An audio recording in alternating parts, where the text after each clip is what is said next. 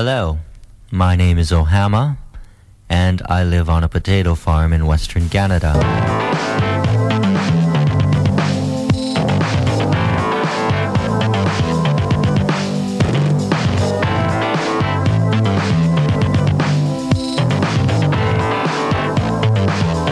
You had this underground recording studio underneath uh, a farmhouse in the middle of this vast prairie, like some kind of post-apocalyptic vision. Is, uh, is that at all what it's like? Yeah, that's exactly what it looks like, and I really like it because I could come to a city like Toronto and visit, and then go home to the isolation again. I hate California, but I love New York. Nice place to visit. Where do you call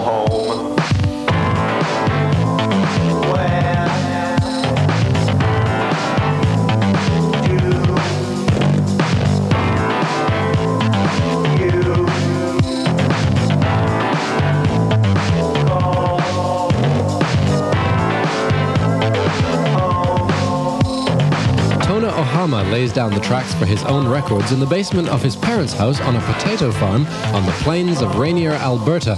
He records all the sounds himself, and like Thomas Dolby, Howard Jones, and Laurie Anderson at the start of their careers, he performs solo on stage.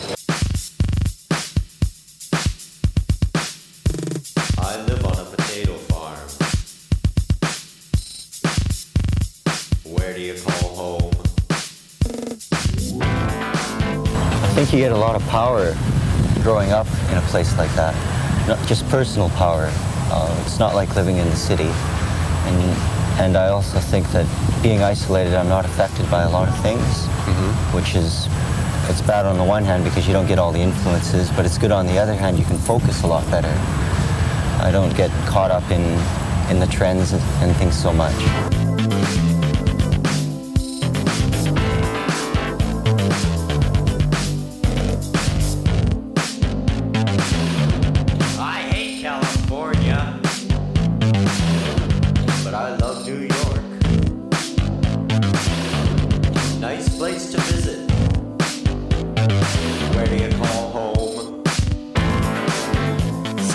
CKUT 90.3, you're listening to the Tuesday Morning Show. That's every Tuesday from 7 a.m. to 9 a.m. 90.3 on the FM dial in Montreal or ckut.ca online. Today we'll be airing a very special interview. Tona Ohama, who in the 1980s made waves across Canadian college radio uh, with his catchy minimal wave music that he made while living and working on his parents' potato farm. While Tona remained fairly obscure, especially outside of Canada, about six years ago, Stones Throw Records released a compilation put together by Veronica Vasicka that prominently featured Ohama's music and gave him renewed recognition to our generation. So we got in touch with Ohama to talk to him about what it was like to create music in such an isolated environment outside of any major city's music scene and what he's up to these days. So stay tuned, and here's our interview with Tona Ohama.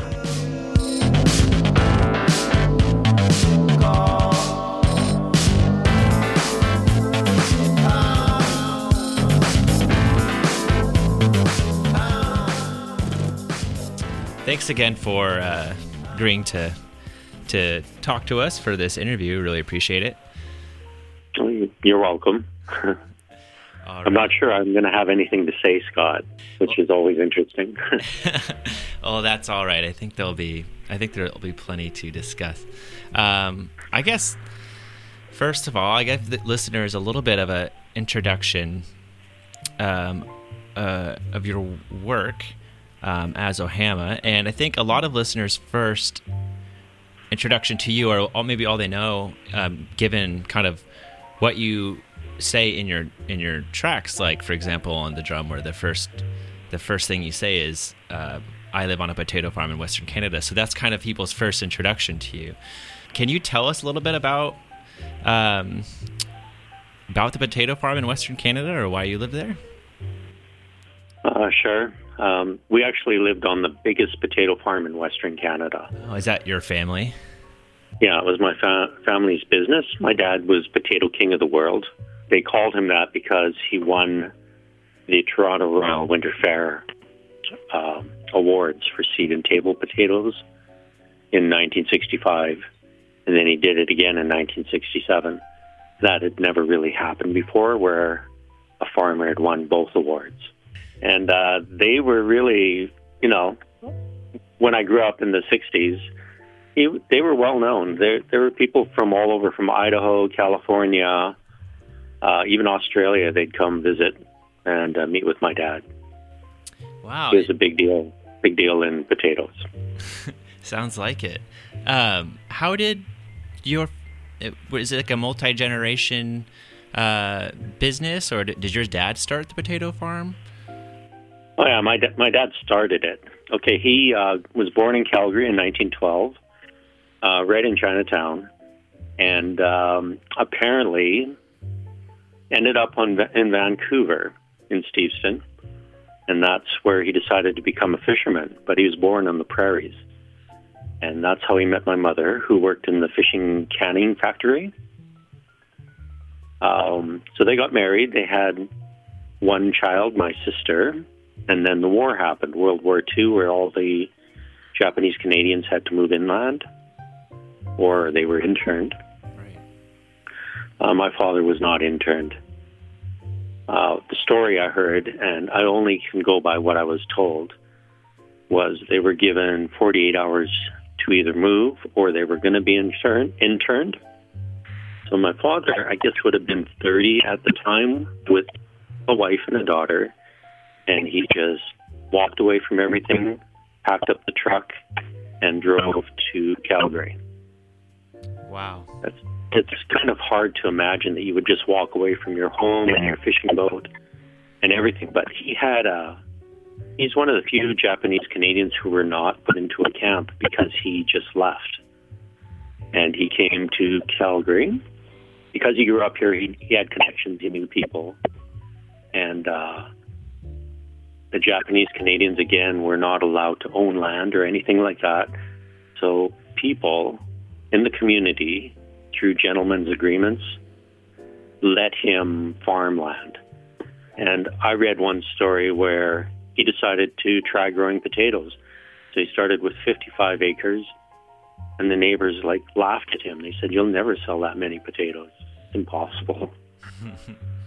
and uh, I think by the end, he he had grown the farm to about 2,000 acres.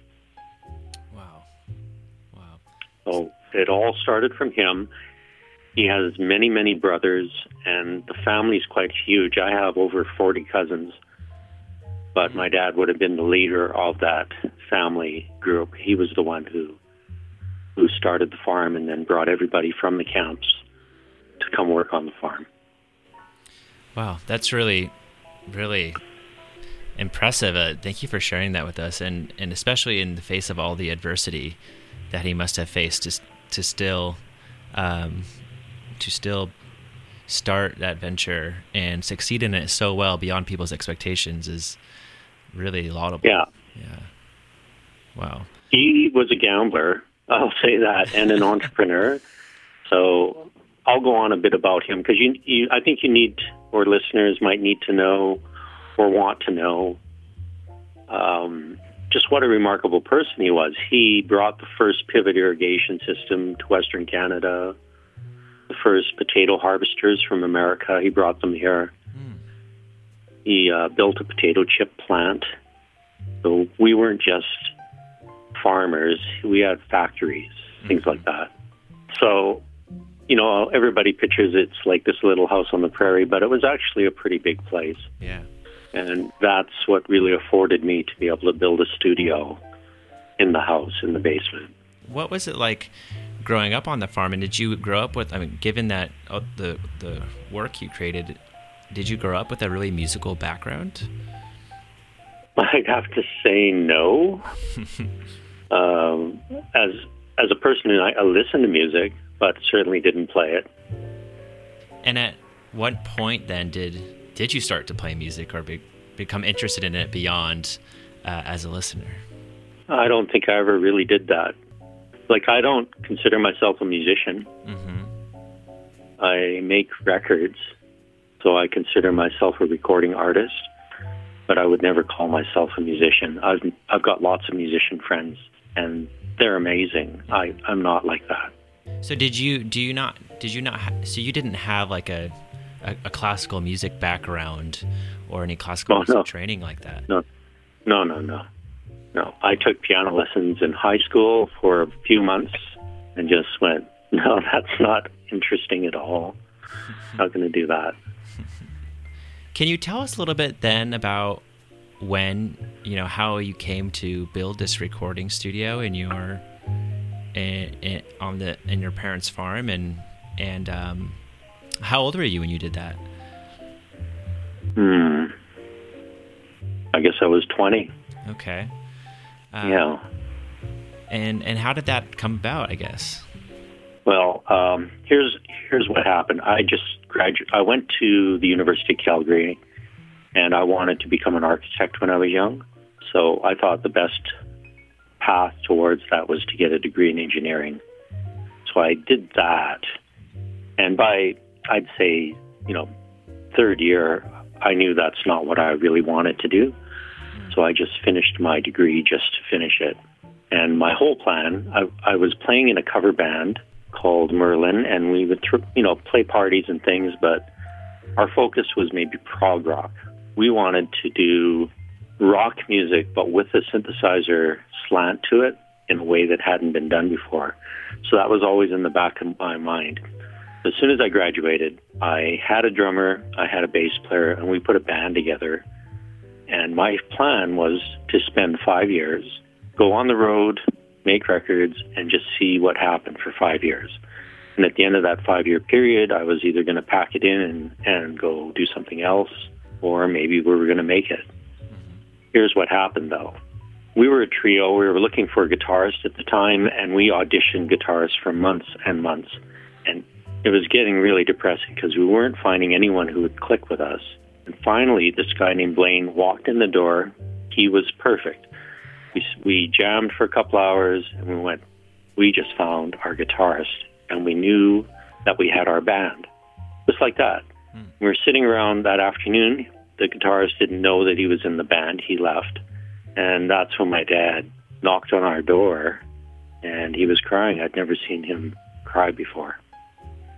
And he said, Son, I need your help.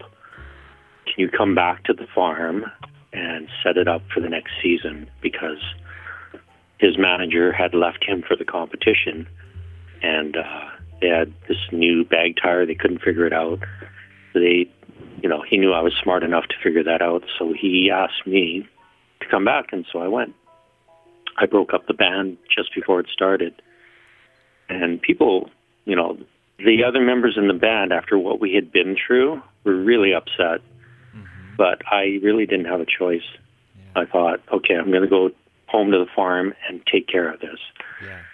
So That that must have been really hard hard for you to do. I was, like I said, about 1920. I just graduated from with my degree in engineering, and I felt like I had gone through four years of really tough schooling to complete something that I didn't even want to do. I just, I spent four years, and I thought, okay, now I'm done. Now I can do what I want to do, which is music, and then I just gave that up to go help my family. So I was pretty angry, and it took me time. I was a young kid. I can remember. I was just angry at my father, angry at everything, just an angry kid. And I went out into the Badlands, which are close to our farm. And there's this there's this beautiful spot where I used to go meditate, and it just came to me. I went, okay, if I cannot be happy uh, in this situation, that's life's not worth living. You got to learn to become happy, no matter what your circumstances are. So I, within a day, it's like I just my whole attitude changed. I went, okay, I can do it here. I don't have a band, but I can do something else, and that's when I started to build a recording studio. And Bruce Toll, who is my bass player, he's from Toronto. Definitely a big influence on me because he was sort of pushing me. To, he was older than me, and saying, "Why waste your time putting a band together, going on the road? You should make records. Records are where it's at." and uh, he came to visit and he brought these albums that I'd never heard. He brought one of them was John Foxx's Metamatic, another was Tin Drum by Japan, and the third one was Human League's Dare. Mm-hmm. They're all synth based sort of albums. But John Foxx really, it, it was just like hearing it, I just knew instantly I couldn't do that. And now I've got a place where I can do it, and I've got a job where I'm going to make enough money that I'm not struggling as a musician. I can probably get a bank loan and buy a tape deck, things like that. So it really, it took a couple of years, but I think about two years to build the whole studio and learn how to make a record. Wow, that's that's not an insignificant amount of time for someone in their early twenties, though. Like, two years can seem like a lifetime. Almost. No, but uh, yeah, I I was committed though. It was my family. I ended up spending ten years there. Maybe it's because I'm Asian or something, but for ten years I supported my parents. Really, I ran their businesses, and as a reward, I guess on the side, I got to make this recording studio. But I knew I could never enter the music business in the traditional way. I was never going to be able to go play live for any length of time or anything like that. you really truly were, I guess, a, a working artist in in every sense of the word.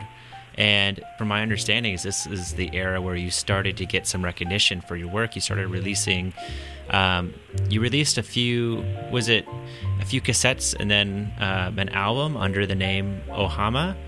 Um, and Yeah. this was your your minimal wave synth based work, and you did start to get a lot of recognition um, in the college radio, independent radio circuits in Canada. No. Well, I think, Scott, no matter what your situation is, the things you think are weaknesses are actually strengths. I've seen that over and over and over again. So for some people, you think you're isolated out there on the farm. That's a weakness. It's actually probably what got me more recognition than anything. Wow. Yeah. It wasn't wasn't planned. Can't plan something like that. uh, you mentioned, like to this day, people remember I start that song by saying, "Hello, I'm Ohama. I'm from a potato farm in Western Canada." Um, that's not supposed to be on that track. Really? Yeah, Could you tell me really. how it ended up on there? Well, yeah, I, I, uh, there was a thing called the Contact List of Electronic Music. It's run out of Vancouver by Alex Douglas, and it was a magazine, a paper magazine where people who were interested in electronic music would contact each other. So if you've seen the magazine, it's everybody had a little paragraph, said what they did, and that's how I was in touch with people from France or Spain or Germany, all over America. I was connected to these people through the mail. So the only difference between then and now is maybe the speed with which things happen. But there was a huge environment of electronic people around me, even though they were distant. Mm-hmm. That's how I ended up contacting the people in France who were putting together this box set. So I submitted a track, and I thought, well, instead of writing a letter, I'm just going to tell them who I am. Mm-hmm. So that was just my introduction to them. This is my track. My name's Ohama. I live on a potato farm in Western Canada. It was not meant to be part of the track. wow. That's so interesting, not only because I didn't know that, but also that even though you were maybe somewhat isolated as a artist, being that you lived on a farm and, and not in a city where some of these art scenes tend to to grow, you still had a way to connect with other artists, not only in Canada, but it sounds like across the world. Yeah, I really felt like I was part of a community. And it is, as I mentioned, I think before, like, it was one of the questions I wanted to ask because as someone from a younger generation, I think a lot of us find it hard to understand how how those p- networks can still grow in a day in an age before social media or before the internet where it is much easier for us now but as you said those networks still were there just maybe it was just you know the speed of communication was maybe a little bit slower Yeah, you'll find, or I think you found this already, that the world is not as vast as people think it is. It's actually quite small. There's just many, many networks. So the world of medicine, the world of neuroscience, that's not millions of people. No. thousands and thousands, right? That's right. It's quite small. Yeah. and so the people you know, they probably know everyone in the world working in that field, at least the important people. Same is true of electronic music. It's not that big. The music business is not that big. And if you make something that's really interesting, you don't even have to promote it. It will find its own way. You just have to put it out there and someone will pick up on it and tell someone else. That's how it's always worked.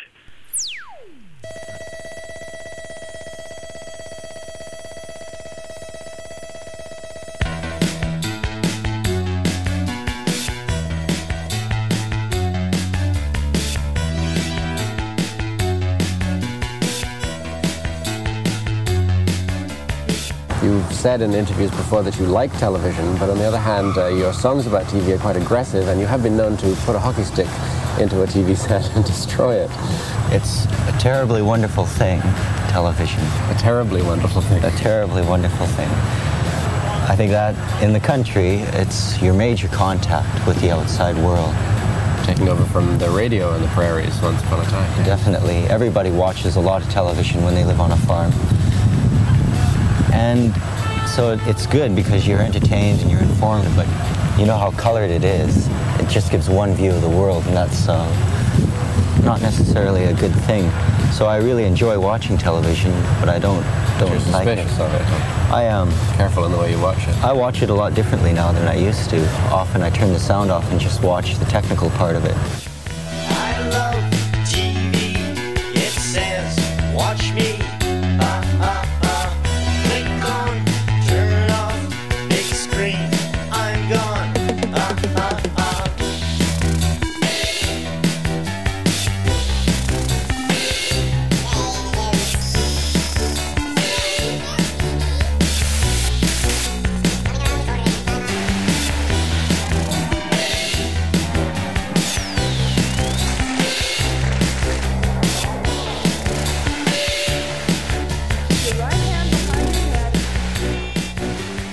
So how for how long did you uh, end up working out of your studio um, on the potato farm? I was I was probably active for about six years. Probably in the '90s, that's when the potato farm went bankrupt and I left. There's a story there, but I'm not going to tell you that story. That's all right. That's all right. That'll come out some other time. Okay. Um, but I I was probably recording basically full time for about six years. And in that time, you put out was it a few cassettes and a a, a few um, albums? Um, can you remind me? Yeah, I, I started with um, two limited edition cassettes. And then I was doing a dance performance here in Calgary at the Pump House Theater. And that's where I met my uh, Mia, who's now my wife. Wow. So Mia, very interesting woman. This is probably 1983, I'm guessing. And she was a dancer in the show, and she was she was from England, so she had been there for punk rock and the Brixton riots. And she was one of the Blitz kids. I don't know if you know what that is. I, I'm not familiar. Okay. the Blitz kids were these kids in England that hung out at a particular club and they dressed up and they ended up starting a musical movement called the New Romantics. So, and she was one of those kids. You, you can Google it and you'll find out about it. Yeah. But I mean, David Bowie's Ashes to Ashes, there's people in there who are Blitz kids, for example. But going back, the reason I'm telling you about Mia is I met her and I, I just fell in love with her and I was showing her my cassette. And she said, Well, if, if you're a real artist, you got to do vinyl. And that's when I put out a record. I went straight to vinyl to impress her. wow. So you'd only put out cassettes up until this point, and then Yes. when she said that, you were like, okay, I just I have to put out a vinyl now. That's that's pretty much what happened. So I put out um, a series. I put out a single, I Fear What I Might Hear, Midnight News, Midway, the Lola record. Fair number of vinyl records, and I was on many compilations. Mm-hmm. But I I was probably recording basically full time for about six years. that's really cool. So that so you got to play a little bit of shows. Yeah, I did a couple hundred shows. Wow. Okay. I managed to do that. It's not like I did thousands though, and it wasn't my full time thing. But I did quite a few shows. Some were quite big. The way I would do a show is I'd go out on a weekend and do a show, and then come back and work the next, you know, for my regular shift. Wow. that. Oh, I played everywhere. Vancouver. I did the Powell Street Music Festival. Played in Toronto. Okay. Played in Montreal. Played in New York. Oh wow. Do you remember where you played in Montreal by any chance? Uh, you'll laugh because it's probably like a hair salon.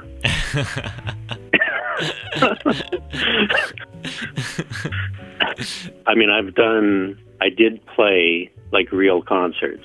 yeah. I did the Rock Against Racism concert here in Calgary twice, but I also played a lot of like a shoe store, uh, hair salon, little grocery stores.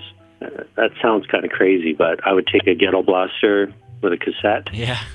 Just set it up and say, "Can I perform a few songs?" And they'd say, "Sure." I mean, I, I would like to point out that, as you said, you never really stopped making music, and you've been active, or make in making art. You've been active, you know, since you started in the eight in the '80s, which I would like to get to as well. But a few years ago, you got some kind of renewed recognition because you were um, featured on the Stones Throw record compilation Minimal Wave Tapes, which was put together by Veronica Vasicka, who's a really renowned DJ, especially in the new wave, minimal wave, and record Yeah. runner uh, as well. But um, can you tell me about? Do you remember when? Did they contact you before? Um, when when did you find out that you were featured on there? And did it did did you notice any change after you were put on or put on that that compilation? It was probably. This is why you don't never know what's going to happen. Mm-hmm. So, my friend in Vancouver, Johannes, who I wrote some songs with, I don't know how he met Veronica Vasicka, but he had been in touch with a friend of a friend of hers or something like that, and she had not even started minimal minimal wave yet.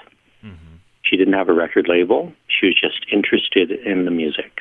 So Johannes said, "You should contact this woman," and I did. I sent her an email, and she wrote back. She said, "If you're ever in New York, I work at a radio station. Come by, and we'll do an interview."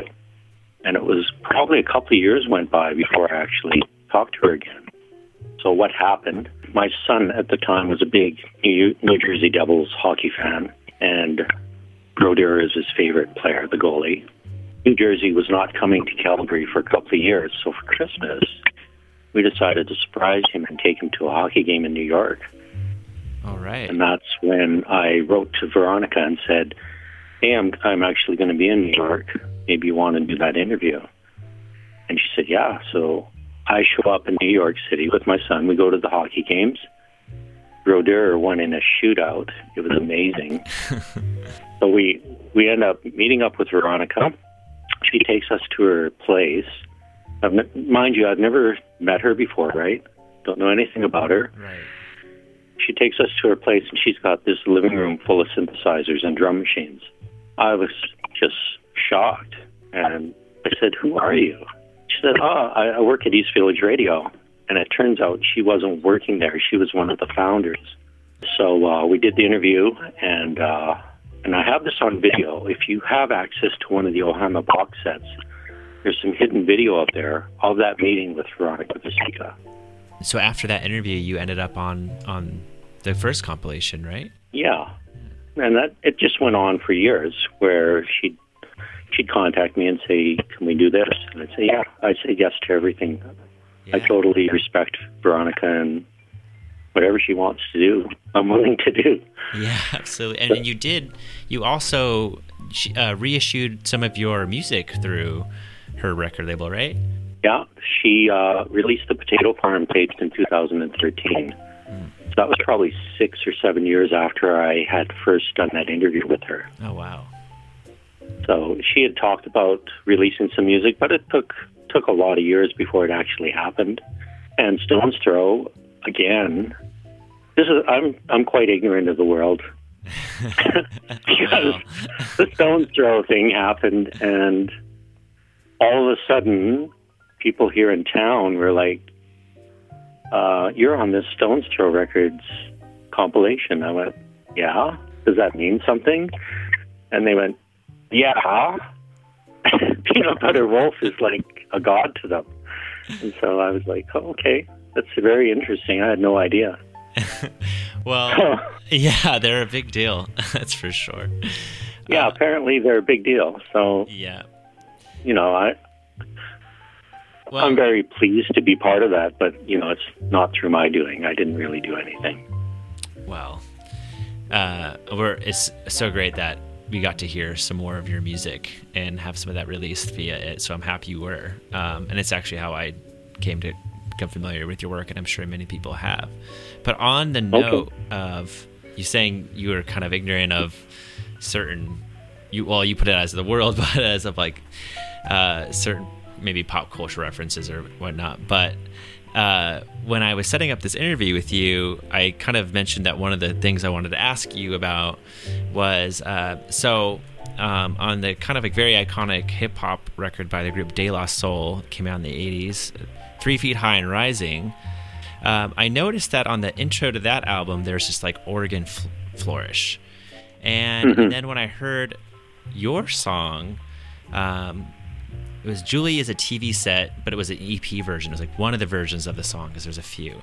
I heard the same organ flourish, and I noticed that your track came out earlier. So I wanted, so you know, I thought possibly this maybe Prince Paul had sampled your song, and when I look up online, actually, it's not just me. Like a lot of people attribute the sample to your record. Um, but you said that might not be the whole story, and so um, I'm so excited to hear um, if you have any other explanations for it.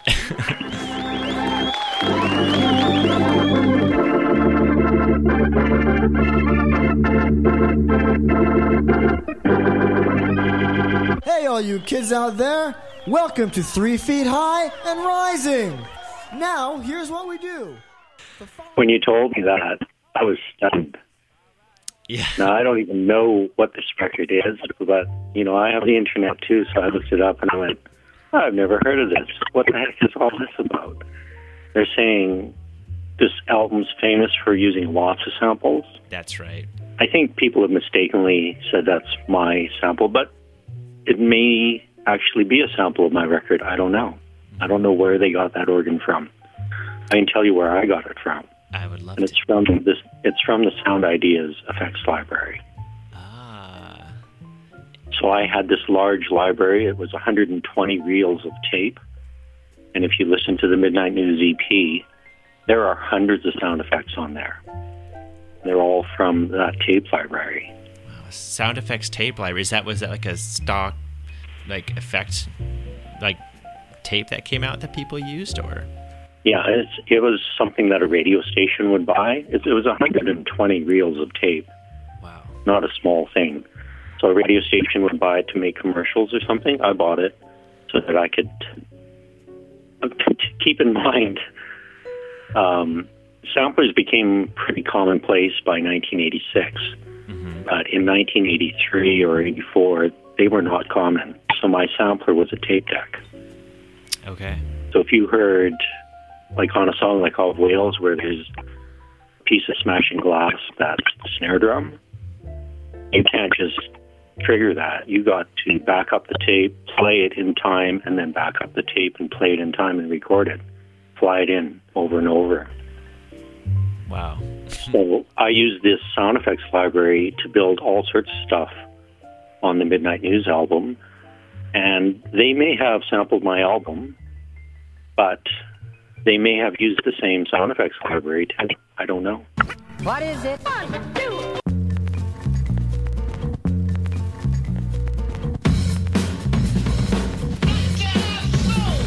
Three, that's a magic number.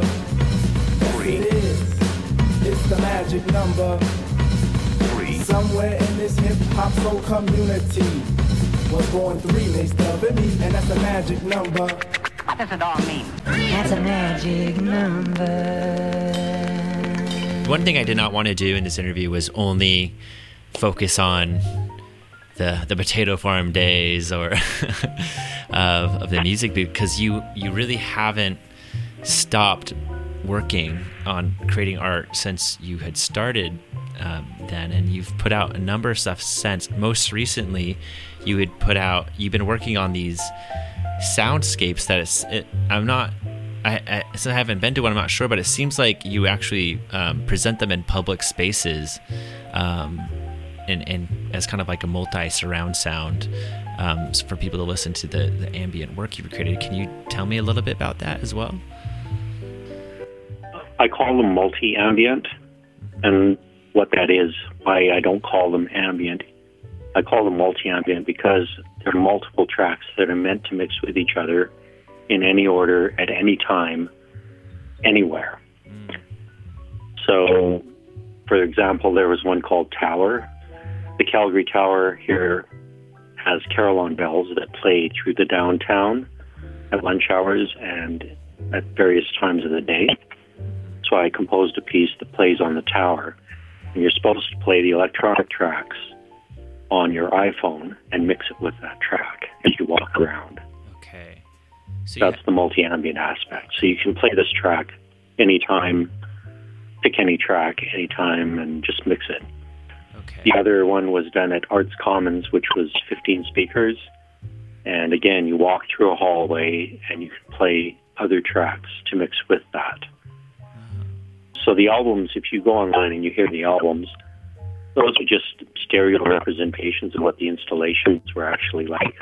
So what I imagine is then, since I haven't been to one, I imagine then it's either a room or a hallway, in, in, in which you described, where you have, if it was a case of the room, then you would have like your 12 speakers or 15 speakers probably arranged around, um, and each one playing one of the multi-ambient tracks, and then the the patrons actually use their iPhone to also play one of the tracks, and then walk around and have the have have they kind of interact with each other. Yeah, that's exactly it. Wow. And and why did you? I guess what what got you to shift from the work, the new wave type work you were doing towards this? Yeah, New Wave was over for me when Samplers hit. Okay. That was the end of that. So that's like 1986. Mm-hmm. Um, doesn't seem like a very long time, you know, five or six years. But when you think of a band, or when I think of a band like the Beatles, who were maybe considered the greatest band ever, their career was only a decade. Yeah. Uh, and then it was over. So I thought five years, that's not very, that's not a bad run. And then I'm going to move on to other things. So you started, I you started making these multi-ambient works, and and was there any reason why you wanted to do that particularly? Almost all the soundscapes, I've just made them for my own personal use. Oh, okay. Do you, I, you know, these are things I play in my home, and I've listened to them for many, many, many hours. They're there to help me uh, relax or put me into a different mood or slow down the passage of time. And I found that's the best way to do it. For me, the trickiest part about doing ambient music is to not complicate it. It's really hard to keep it that simple. So I go on to, you know, when I when I look up ambient music, a lot of it is really too busy for me. So I just went, I'm going to make my own. right. Right. Do you continue to do these installations? Um, Yeah, I think I'm close to done. I, I'm 60 years old now. So I can't imagine if if someone asked me, I might do it, but I don't think I'm I'm really up to doing something like that. I'm working on my next project right now, okay. and I expect that to consume a year of my time. And for your, even though if you're not doing the installations for the multi-ambient um, work, is there a place where people can stream or buy it? Yeah, you should be able to find a lot of it on Spotify. Okay. Or you know, whatever iTunes has become, it's all there. You said the radio station still has my vinyl. Yes, we do. We have, we have a, we still have our vinyl library, and That- that's yeah, really great. I found some of your stuff um, from. I imagine was I imagine it must have been donated when about at the time it was released. Um, we definitely have um, Ohama meets um, uh, Dania. Uh, Mhm. Love only lasts while. We definitely have that one. I think we have another, a couple other ones too, of your your LPs. Uh, Okay, yeah, that's so great. We, we play them sometimes on the show. It's it's amazing how like the collection of stuff we have at the the library here, just because it was it was sent in and we never got rid of it, and so things that can be really hard to find now. Um, Mhm. I've noticed that like I'll like I'll see a record that's really rare, especially if it's like a Canadian record or Montreal record, and then I'll go, oh maybe CKUT has it, and then I'll go find it, and I'm like, oh my gosh. so it's well, Tona, thanks again um, so much for for speaking with me today, and Thank you very much for taking the time to interview me. Um, I was very surprised, actually, that you would find me. I also um, want to talk to you in a year's time when the new album comes out. I would absolutely love to. Okay, sounds great. Thank you very much for your time. Of course, Tona. Have a have Okay. a great rest of your weekend, and we'll be in touch. Thank you. Bye bye. Bye.